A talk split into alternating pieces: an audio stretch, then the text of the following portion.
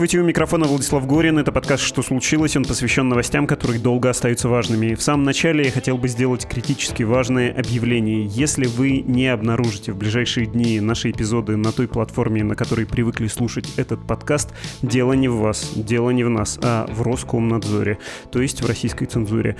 Только что минимум одна, но крайне важная, ощутимая для дистрибуции нашего подкаста платформа получила письмо из этого российского ведомства, я говорю про Роскомнадзор, об удалении что случилось. Такое уже было с Яндекс Музыкой. Яндекс Музыка, понятно, перестала размещать наши выпуски. Сейчас речь идет о западной платформе, так что, может быть, все обойдется или нет. Мы не знаем, но вот что важно. Как часто пишет Медуза, и я это часто вам тут повторяю, очень хочется оставаться с вами на связи. И даже если канарейка жива, но забеспокоилась, затрепетала, наша задача вам об этом максимально быстро сообщить и предложить, что делать. Самый первый самый важный пункт. Выберите еще одну альтернативную платформу и подпишитесь там на наш подкаст и другие подкасты Медузы. Лучшее из возможных платформ — приложение Медузы. Его надо скачать, если оно у вас еще не установлено. Там можно в настройках выбрать, оповещать ли вас о выходе нового эпизода, например, эпизода «Что случилось», или не оповещать. Тогда просто заходите в раздел подкастов, плюс-минус недельный список там есть. Кроме того, любые доступные вам с VPN и без соцсети Медузы, на них лучше подписаться. Отдельно телеграм-канал Медуза Лайв, дружественные нам рассылки Сигналы Кит. На все это имеет смысл подписаться подписаться как раз для того, чтобы не пропустить вот такого рода объявления об отключении. Понимая, что это может казаться избыточным, ну, куда мне столько соцсетей, я вот уже привык, все это так неудобно, мельтешит, но так теперь устроен доступ к независимой информации в России и лучше перестраховаться. Быть на связи в ваших и наших, конечно, тоже интересах. Но вот теперь к теме. Клан Кадырова и бизнес, благодаря которому эта влиятельная группа живет, хорошо живет, в средневековом смысле слова кормится. Кто эти люди и какие активы они контролируют? Повод. На этой неделе у нас вообще-то был выпуск о национализации пивоваренного холдинга «Балтика» и российского бизнеса глобального продуктового молочного гиганта «Данон». В нем экономическая обозревательница Александра Прокопенко очень, надо сказать, прозорливо упомянула о чеченских предпринимателях, мол, им кое-какие активы западных компаний уже доставались, здесь конкретно кофейный Starbucks. А с журналистом Сергеем Тепляковым мы в том же самом выпуске обсуждали, что в такой форме национализация похожа на обеспечение контроля над финансовыми потоками кого-то из ближнего круга Путина. То есть не условный бизнесмена типа Владимира Потанина, а вот группа какого-то сановника, которому это в качестве премии будет выдано, может быть, даже на время. Выпуск вышел вечером, а на утро стало понятно, кто получил контроль над активами иностранных компаний. Как раз как будто чеченские, близкие к Кадырову люди. В частности, частности, про Данон Медуза выпустила вот такую новость с ясным заголовком. Гендиректором российского Данон после национализации стал племянник Кадырова. И племянник этот Якуб Закриев, буквально племянник, сын родной сестры главы Чечни Рамзан Кадырова, довольно молодой человек, который, тем не менее, уже успел поработать и в руководстве Республики Чеченской, ну и, кроме того, занимал пост мэра Грозного, а также руководил администрацией главы правительства Чечни. Вот такое длинное вступление с важным объявлением в самом начале, и тему я, кажется, объяснил. Сейчас поговорим о Кадырове и его бизнес-интересах с Ильей Шумановым. Это генеральный директор Transparency International России в изгнании.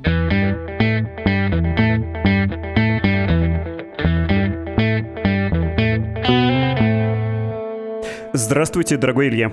Добрый день.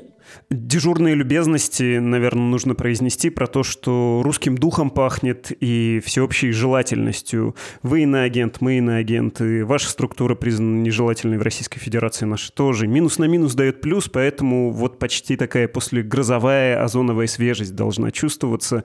И хочется в этой свежести обсудить господин Кадырова, его клан, его бизнес-империю, несомненно, тоже кристальных людей. Первый вопрос. Кто, на ваш взгляд, входит в в этот клан. Не могу подобрать термин лучше, чем клан, пусть будет этот. И какую роль в этой всей группе играет доброволец батальона Ахмат, участник штурма Азовстали Адам Делимханов, который жив и здоров, хотя недавно всякие телеграм-каналы писали, что он то ли ранен, то ли убит. Про клан Кадырова можно, мне кажется, несколько записывать подкастов и отдельным группам внутри этого клана уделять внимание. Они заслуживают такого внимания, потому что этот клан состоит, ну, как минимум, наверное, вот журналисты «Радио Свобода» делали большой анализ, порядка 50 человек – в этом клане есть те люди, которые видимы, да, которые находятся в публичной какой-то плоскости. Это от близких родственников до четвероюродных братьев, просто некоторых именуют дальними родственниками. В основном это люди, которые находятся в той или иной степени в системе управления Чеченской Республики. То есть они все управленцы, начиная от начальника управления ГИБДД и кончая там руководителями федеральных структур, которые тоже работают в Чеченской Республике. В принципе, если мы будем говорить про клан, то он уже в расширенной, наверное, своей версии включает не только этнических чеченцев, но еще и людей, которые работают вместе с Кадыровым, с Делимхановым. Ну и, разумеется, Адам Делимханов, он тоже родственник Кадырова, его называют четверо троюродным братом. Исходя из этого, думается, что большая часть этих родственников фактически обеспечивает устойчивость и являются бенефициарами от самого режима Кадырова, да, который, собственно, функционирует э, в республике. Это если общая, наверное, такая характеристика. И, конечно же, есть определенные полюса тяготения. Так, например, значительная часть мужской части этого клана, они работают с правоохранительными структурами, то есть работают либо сотрудниками СОБРа, либо в полиции, в МВД Чеченской э, Республики, либо там в каких-то подразделениях Росгвардии, например. Да? Если говорить про бизнес, то как раз-таки в бизнесе они не очень сильно представлены. Есть определенные позиции, которые занимают представители этого клана именно в части наверное, контроля за какими-то ключевыми активами в Чеченской республике, тот же самый там Чечен-цемент, например, да, войнах авиа и другие предприятия, которые просто сразу же по названию можем определить, что они находятся в Чеченской республике. Если характеризовать не персонально, а с точки зрения активов, что это за бизнес? Точнее так, я бы сперва как раз про все, что со словом «чечен» или «войнах» обсудил, какой бизнес в Чечне подконтролен Кадырову, его людям. Только не отвечайте весь. Понимаю, что были расследования про стройки, госзаказы в республике, известно о недвижимости, но мне кажется правильно напомнить и систематизировать это все. Мне неудобно говорить на самом деле об этом, но действительно ответ на ваш вопрос, что практически весь бизнес Чеченской Республики – это бизнес, который тем или иным образом связан с кланом Кадыровых. Даже если Кадыровы не контролируют эти компании, это не значит, что они не являются бенефициарами проектов. Несмотря на то, что моя специализация не является Чечня и чеченский бизнес, могу сказать, что до недавнего времени фонд Ахмата Кадырова, один из крупнейших на самом деле фондов, которые работают Чеченской Республики, он контролировал ряд бизнесов. И это бизнесы, которые работали как в Чеченской Республике, так и ее за пределами. И фактически он являлся такой копилкой Рамзана Кадырова, который по факту генерировал прибыль, да, и распределялась, куда показывал Кадыров, туда, собственно, эти деньги распределялись. Родственники Кадырова, Аймани Кадырова, она президент этого фонда, учрежден он был влиятельными членами семьи клана Кадырова, и фактически, да, он управлял большим количеством бизнесов. Что это за бизнесы? Это и издательские проекты, и агентства туристические, и центры исламской медицины, строительные компании, разумеется. Просто есть бизнесы, которые можно назвать холдинговыми компаниями, которые занимались инвестициями. Это если говорить о бизнесе Кадырова, ну, то есть там какие-то фан-факты, наверное, тоже имеет смысл рассказать. То есть чеченская минеральная вода и мороженое, которое тоже производилось в Чечне, это тоже было один из бизнесов, который контролировал этот клан. Про фонд Кадырова есть небольшое уточнение. Эм, это то же самое, что благотворительный фонд Кадырова, и это та же самая система, когда все люди в Чечне, в первую очередь бюджетники, отчисляют со своей зарплаты какую-то сумму в него, и это вот поступает в распоряжение такое неофициальное, в том числе в целях личного обогащения. Или это разные вещи? Фонд Кадырова – это региональный общественный фонд имени Героя России Ахмата Кадырова, так он называется. То есть это форма некоммерческой организации, которая, по сути, общественной деятельностью должна заниматься. Это не благотворительный фонд. Аналогичные фонды мы видели в расследовании Алексея Навального про активы Дмитрия Медведева. То есть форма некоммерческой организации. Что касается объема активов, которые висели на этом фонде, то на балансе там порядка 6 миллиардов рублей. Да? То есть это достаточно большие деньги по меркам Чеченской Республики. Ну, именно если они находятся на балансе, то есть какие-то компании, какие-то объекты недвижимости. Ну и важно, что сам фонд, на самом деле, он участвовал в государственных закупках, в принципе, обогащался за счет того, что сдавал в аренду часть помещений, которые ему принадлежали. И если говорить про фонд как инструмент, то это была копилка, и да, действительно была распространена практика в Чеченской Республике сбора пожертвований на день рождения Кадырова, вот на какие-то праздники, и под благовидным предлогом, соответственно, эти деньги тоже собирались из бюджетников, из частного сектора. Не знаю, до сих пор существует эта практика, но когда я занимался исследованием бизнеса чеченской элиты, то действительно такие практики были зафиксированы. Разумеется, фонд и связанная с ним организация находятся в всевозможных санкционных списках, то есть это не какой-то большой секрет. А что еще можно сказать про активы, которые есть в Чечне и которые, ну я все-таки пытаюсь вот это нащупать, которые контролируются напрямую, что ли, этими людьми, когда есть прямое кормление, поскольку все равно есть бизнесмены, которые вынуждены в этой среде существовать, отчислять, да, какие-то деньги, а есть непосредственное управление. Можно про это что-то сказать или это слишком зыбко и про это просто мы не можем достоверно говорить? Ну, смотрите, строительный сектор, он завязан, как я уже говорил, на строительных материалах, на производстве цемента. Ну, вот, собственно, племянник Кадырова, бывший министр по физической культуре и спорта, он генеральный директор Чечен-цемента, долгое время был. Ну, если мы говорим про конкретные бизнесы, вот, то, наверное, его можно назвать. Троюродный брат Кадырова контролировал компанию, которая занималась продажами автомобилей Адам Моторс. Очевидно, что это тоже можем назвать бизнесом, который попадал в категорию пула кадыровского клана. Вот. Но важно понимать, как устроена система управления и хозяйствования вообще Чеченской Республике. В Чечне большое количество государственных предприятий, напрямую контролируемых как раз-таки ставленниками, получается, государственного аппарата, который и контролируется, собственно, Кадыровым. Да? А, что тут, наверное, из интересного, если мы чуть дальше перейдем, будем говорить вот про Данон, я пока не буду забегать вперед, но несколько новых или один из новых членов Совета директоров этого вот самого Данона находился в там, ликвидационных комиссиях целого ряда государственных предприятий, которые были связаны с агропромышленным комплексом. То есть та система государственного управления и организации бизнеса через государственные предприятия, от этой схемы, собственно, отказались во многих регионах России. В Чеченской Республике она продолжает работать, и значительная часть бизнеса находится именно под государственным управлением, то есть в руках ГУПов, МУПов, фактически директоров, а значит и э, государственного аппарата.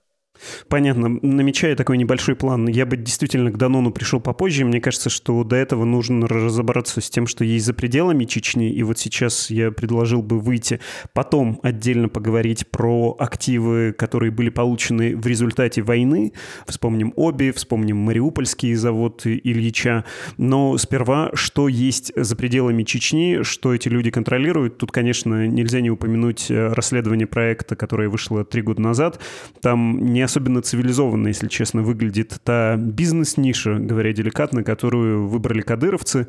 В позапрошлую эпоху это называлось крыша и решалово. Не хочешь отдавать долг или там хозяйственный спор у тебя есть с кем-то, в том числе с государством. Приходят люди, иногда в бороде, и говорят, что они от Адама, но это не от которого мы все происходим, не от библейского или там из Корана Адама, да, это от Делимханова. И заявляет, что если что-то тебе не нравится, могут тебя вывести в Чечню Чечню. Вообще фраза «вывести в Чечню» — это не то же самое, что «вывести в Геленджик». Не турпоездка сразу в голове представляется. Что это за методы, каким образом они приносят деньги и активы, и что вот это за официальный и неофициальный силовой статус у чеченских э, товарищей, который позволяет им так себя вести? Давайте по порядку пойдем. Действительно, проект выпустил замечательное расследование, если не ошибаюсь, оно было в 2020 году. Речь шла как раз-таки про одного из номиналов, которого едва ли можно назвать чеченцем этническим, да, это Павел Кротов, такой no-name до момента публикации этого расследования. Но, несмотря на это, он в течение там, 10 лет участвовал в сделках слияния и поглощения, которые касаются крупных российских активов, При этом представлял интересы Адама Делимханова, как уже разобрались, на родственника дальнего Рамзана Кадырова. А, если говорить про Павла Кротова, то действительно он выкупал крупный цементный актив Евроцемент Групп и участвовал в этой сделке. То есть как раз-таки то, о чем вы говорили, что те операции, которые касаются долгов, это самая так называемая ниша спорных или конфликтных сделок, в которых до сих пор, несмотря на то, что мы живем в 2023 году, до сих пор участвуют силовые группы. И если говорить, что за статус у чеченской диаспоры в этом ключе, то я думаю, что они, по сути, одни из немногих оставшихся на этом рынке теневых услуг силовых, которые достаточно активно привлекаются и которые, скажем так, востребованы в вопросах силовых захватов предприятий или возврата долгов.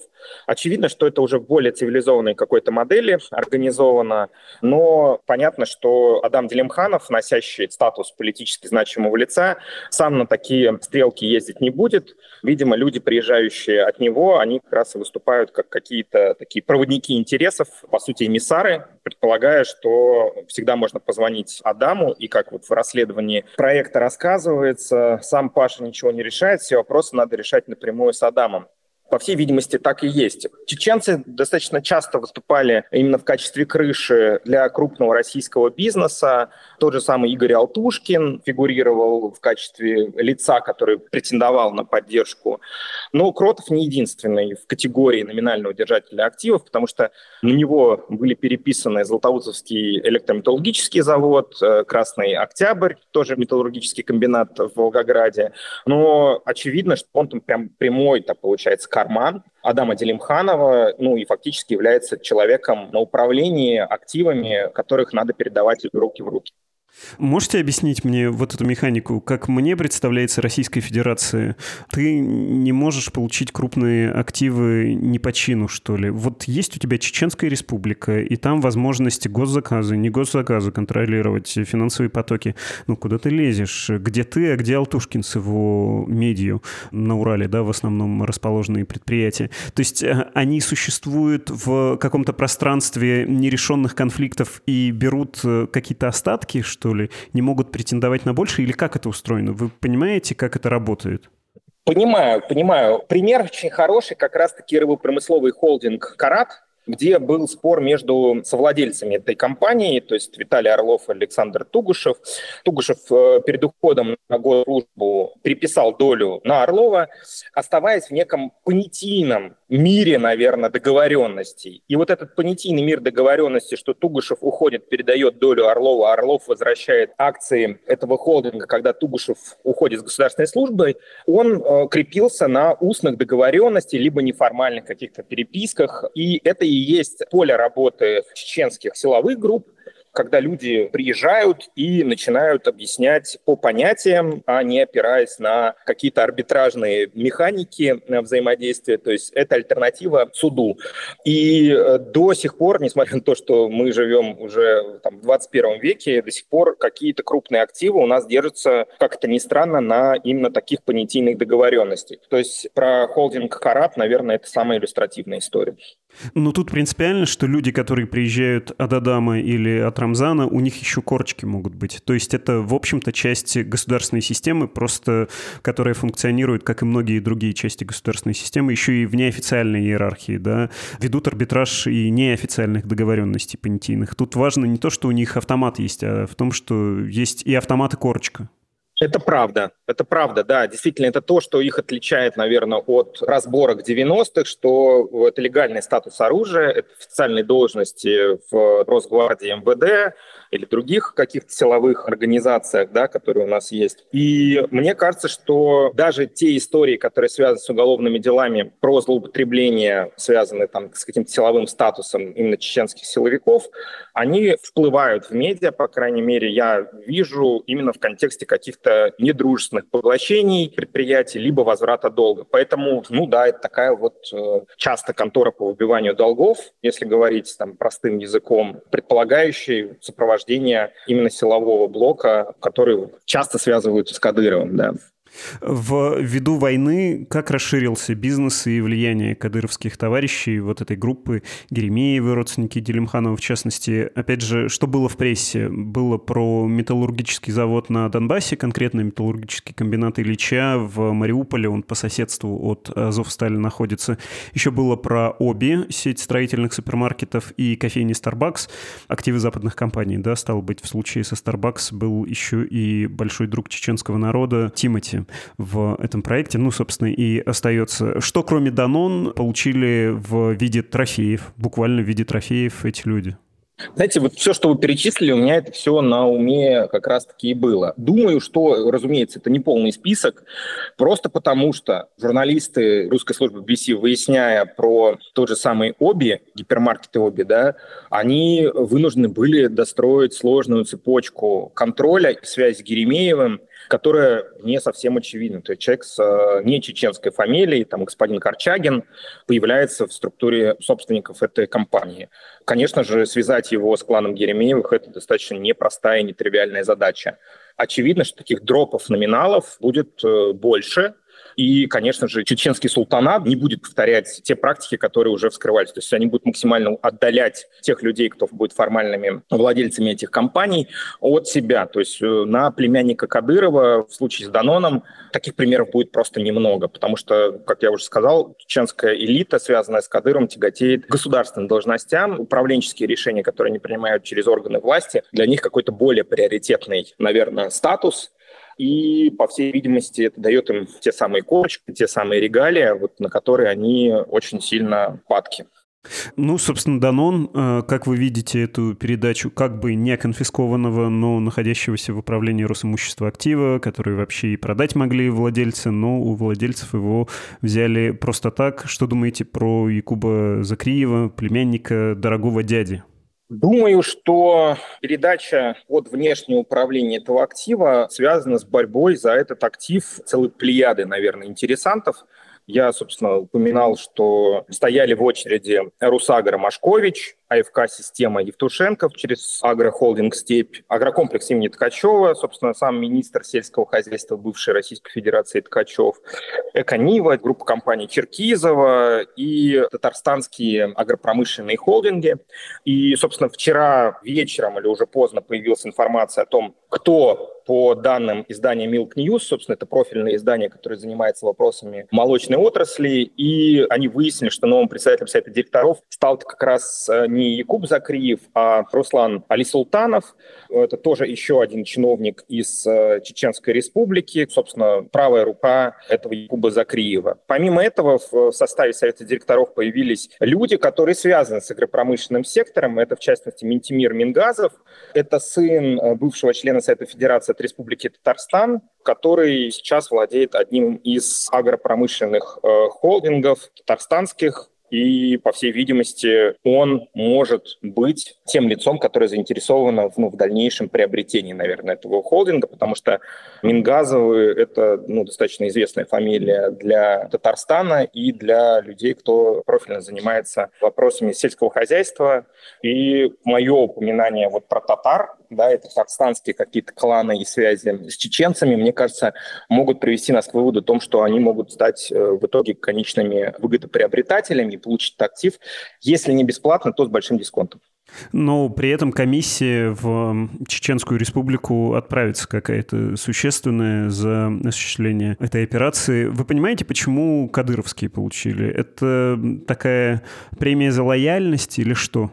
Я думаю, что это и премия за лояльность, и возможность встраивать в цепочки товарные поставщиков, связанных с чеченскими элитами, да, и одновременно это задача медиации. Потому что те фамилии, которые я назвал, и Машкович, и Евтушенков, Ткачев, Данкверт, э, вот, татарстанские элиты, это большой набор сильных игроков, которые ну, фактически пытаются через свои связи получить этот актив.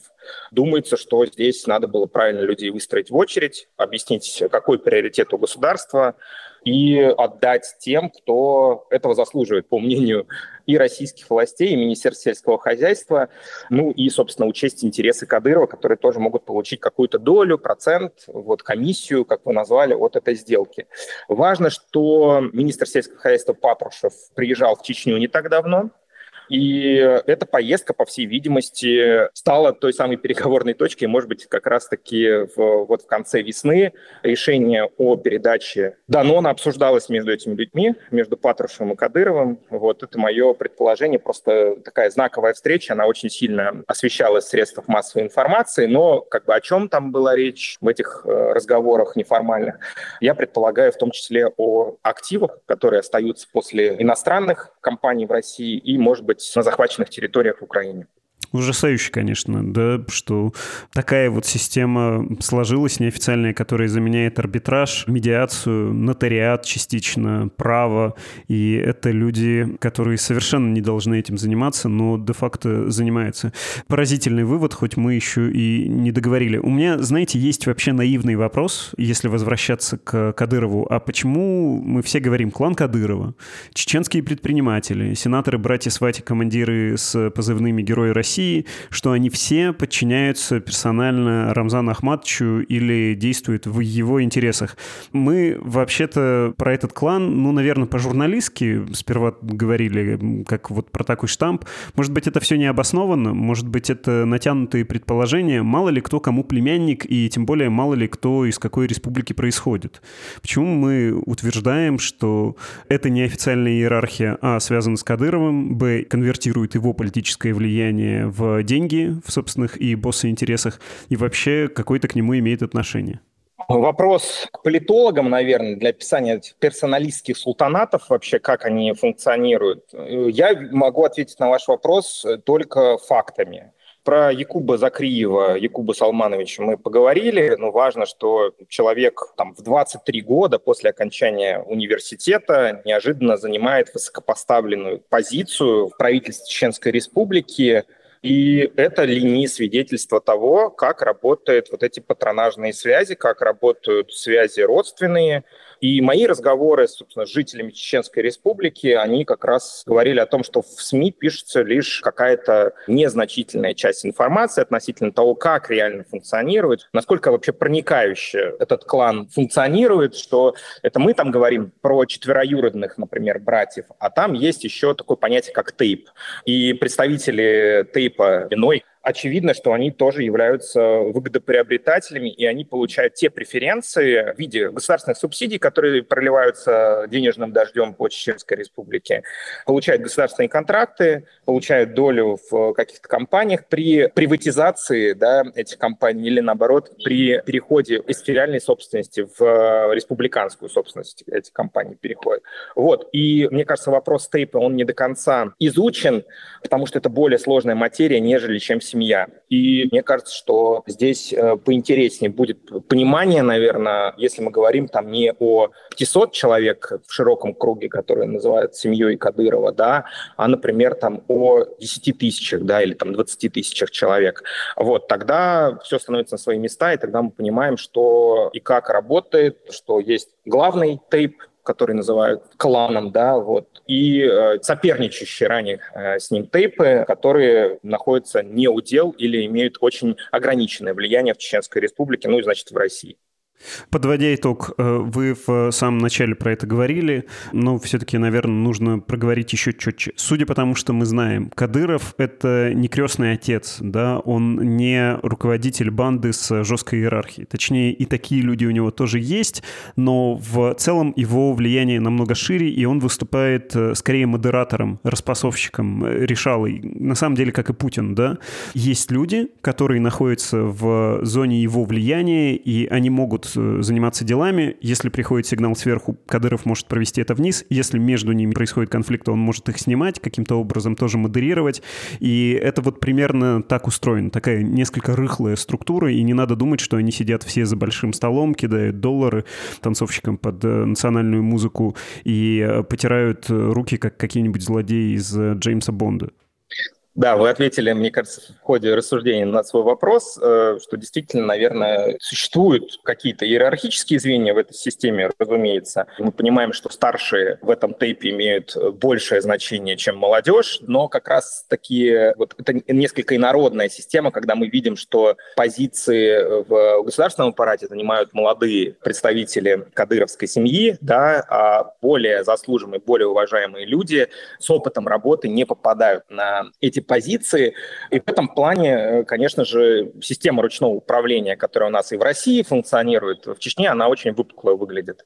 Потому что очевидно, что помощники, советники, руководитель аппарата и прочее, прочее, все близкие родственники или друзья, да, и мне кажется, это уже как бы самоформирующаяся система, что, может быть, сам Кадыров даже не заинтересован в том, чтобы его окружали только родственники, но родственники заинтересованы в том, чтобы их количество росло, просто от этого зависит их благосостояние. Вот. Но важно сказать, что мы, опять же, все к семье сводим, но есть еще люди типа Руслана Байсарова или Кенеса Ракишева, который вообще гражданин Казахстана, да, которых тоже называют э, людьми, связанными с Кадыровым, и очевидно, что их можно характеризовать именно как олигархи Кадырова, да, то есть это те люди, которые, обогащаясь в связи с э, доступом к самому Кадырову и его окружению, зарабатывали большие денежные средства и уже инвестируют по всему миру тот же самый Байсаров, тот же самый Ракишев в Соединенных Штатах Америки открывают какие-то бизнесы, инвестиционные проекты, вкладывают в IT-стартапы и прочее, прочее. Никто на это сильно внимания не обращает, потому что вот есть образ таких самостоятельных бизнесменов. Но если разбираться детально, то, конечно же, связь с Кадыровым очевидна, и они не вписываются в ту систему кланов, а скорее напоминают нам вот путинских олигархов, только, вот, может быть, масштабом поменьше, но такие же успешные и э, поведенческие паттерны, думаю, что у них э, похожи. Спасибо огромное, Илья. Спасибо. Это был Илья Шуманов, генеральный директор Transparency International России в изгнании.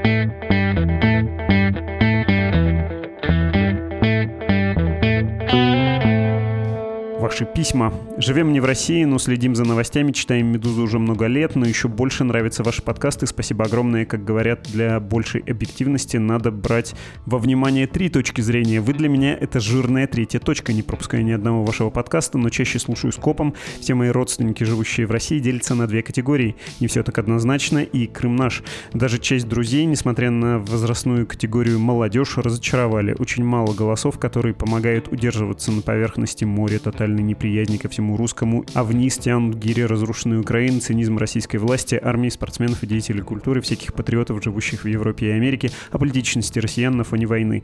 Вы и ваши гости — это эти голоса, вы очень важны. Я подписан на ежемесячные донаты и хочу поделиться опытом, что самое сложное — это изначально расстаться с какой-то частью своих денег при подписании, а потом бюджет укладывается вокруг этих донатов, и, в принципе, забываешь об этом. Чем больше людей не только берет от жизни, но и дает обратно, тем лучше становится для всех и каждого работает, наверное, такой вот закон жизни на Земле. В конце концов, все мы на одном шарике, летящем через пустую пустоту космоса. Еще раз спасибо и удачи, все будет хорошо. Вам спасибо, дорогой Андрей, а слушателей я не представил, зовут Андрей. За поддержку вам спасибо и за ваши слова. Всем, кто занят подкастами в Медузе, очень приятно такое слышать. Доброе слово и кошки приятно, конечно.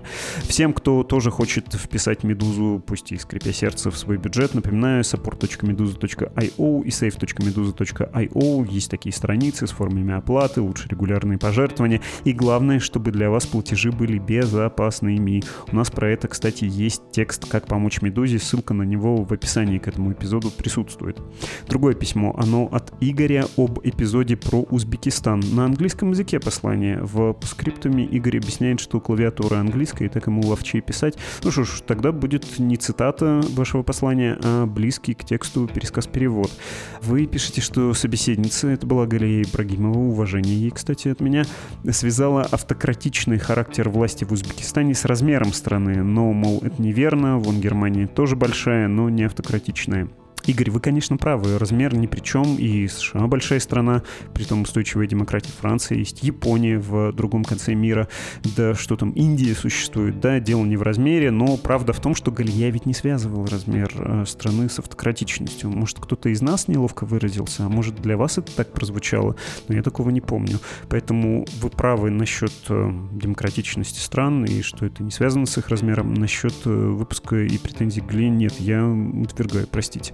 Константин написал, Владислав, здравствуйте. В одном из своих старых выпусков на Екатеринбургском ТВ в 2014 году у вас был сюжет про Боинг упал посреди гражданской войны, а недавно в индийском выпуске подкаста «Что случилось?» ваш гость назвал войну кризисом на Украине. Я слышал вашу реакцию и что вы не хотите заострять на этом внимание. И я могу это понять и согласиться, но возникает другой вопрос. Вы представляете редакцию с определенным набором принципов, используете слова «деднейминг» и «мисгендеринг», выступаете за то, чтобы называть мужчин женщинами, если они об этом просят, регулярно размещаете словари и руководство по правильной терминологии для описания вопросов феминизма и гендерных свобод. Но когда я на фоне этого слышу про кризис на Украине от гостя студии и ваше нежелание обращать на это внимание, у меня возникает когнитивный диссонанс. Вроде как вы на стороне политкорректности и помогаете другим людям избавиться от вредных клишей. Если те говорят неправильно, вы их упрекаете, как Земфиру в мизогонии. А что, упрекали? Был такой? Даете оценку, называя законы ужасными и людоедскими, или поправляете людей, как в случае со словарями правильных терминов. Но получается, что принципы редакции действуют выборочно. Хотелось бы понять, почему. На всякий случай уточню, что я считаю, что кризис на Украине — манипулятивное выражение, которое игнорирует роль России как агрессора и инициатора войны, и нормализация такого выражения мне не нравится. Я бы хотел, чтобы к этой формулировке применялись принципы миснейминга, и не хотел бы, чтобы ее оставляли без внимания. По скриптам, ваш старый телеэфир я посмотрел, потому что считаю вас талантливым журналистом, стало интересно увидеть вас вживую, не видя голоса без лица, но когда услышал формулировку про Боинг, то не смог не написать, особенно после выпуска про Индию. Так, отвечаю на вопрос. И вопрос этот хотелось бы понять, почему. Но знаете, почему-то хочется ответить своим вопросом. Что, дескать, хотелось бы понять, почему вы спрашиваете меня о 2014 году в А. Екатеринбурге. Цензура не вчера появилась в Российской Федерации вообще-то. Б. Я не помню, что там было с расследованием насчет того самого Буков в тот момент. Ну, то есть было ли уже достоверно в момент эфира доказано, что его довезли, довезли из России. То есть была ли моя тогдашняя формулировка лукавой. Ну и вообще, конечно, удивляет разброс дат. То есть э, у вас накопилось две претензии за 9 лет, да, примерно. Ну, тогда, мне кажется, это допустимый уровень ошибок и оговорок. Про Индию я уже отвечал, не хочу повторяться, если честно. И нет, э, ваш пересказ про то, что я поддерживаю эту позицию или там что-то промолчал, что я с этим согласился, что я сам выборочно подхожу к нашим стандартам. Нет, это ваши выводы, и они не кажутся мне верными. Вообще, давайте я следующим образом сформулирую. Мне кажется, что вот этот подход у вас тут ошибка или такое-то выражение, пусть даже неудачное, а я наделю его смыслом, которым сам сочту нужным, а потом вам предъявлю претензию за этот смысл, ну, на мой взгляд, такой подход неправильный, странный. Попробую объяснить логику. Вот вы вложили смысл, а претензия ко мне. Но я ведь тоже так могу поступить, причем очень легко. В вашем письме Украина и Россия написаны с маленькой буквы. Почему? Вы что, такой секой Константин, презираете украинскую и российскую независимые государственности, не уважаете международное право, оплевываете вековую мировую историю и каждого гражданина РФ и Украины персонально? Поддерживаете войну таким образом? Уничижаете? Дегуманизируете? Ответьте. Что бы вы сказали человеку, который стал бы задавать вам такие вопросы? Ну, то есть реально предъявляя вам претензии за что-то, что он придумал. И что теперь приписывает вам. Вам не кажется, что это не лишенное смысла сравнения? Подумайте, пожалуйста, над этим. Я не обижаюсь, я просто не понимаю, как на такое отвечать, потому что не могу отнести это к себе. Еще раз проговорю для ясности, все стандарты, о которых вы говорите, и стандарты, в первую очередь, гуманного отношения к людям, да, если кто-то говорит, что он себя определяет вот так-то, мне не трудно назвать его именно так, как он себя определяет, потому что ему легче, а у меня не отломится, понимаете? Ну и вообще, потому что конфликтов, обид, агрессии, наверное, должно быть меньше, и мы не должны быть их проводниками. Еще одно письмо хочется прочитать, а то много посланий накопилось, надо все разобрать. Дмитрий написал, вы стали моим проводником в мир после начала войны, я начал вас читать, чтобы разобраться в происходящем, общем, после мобилизации я уехал в Швецию и начал слушать ваши подкасты. Вы стали моей ниточкой с родиной, не пропускаю ни одного выпуска. Как только встану тут на ноги, обязательно начну донатить вам 5% зарплаты. Ох, слушайте, Дмитрий, ох, окей, я только рад. Ну, смотрите по себе, конечно. Вы пишете, что вы врач и говорите так, что ждите прибавки. Меркантильно или все-таки не меркантильно, скажу, успехов вам в карьере. Нет, правда, без шуток. Удачи, адаптации. Еще и в такой профессии карьеры это мощь точно. Я желаю вам всяческих успехов. И да, слушайте, слушайте, пожалуйста, дальше подкаст о новостях, которые долго остаются важными. Он называется «Что случилось?». Говорю это не только вам, Дмитрий, а всем слушателям. И про альтернативную платформу для того, чтобы слушать наш и другие подкасты «Медузы». Пожалуйста, не забудьте, чтобы не случилось так, что вы потеряете нас, а мы вас. Берегите себя и до встречи. Пишу это с большой буквы. Говорю без оговорок и двусмысленностей от всей души. Thank you Thank you.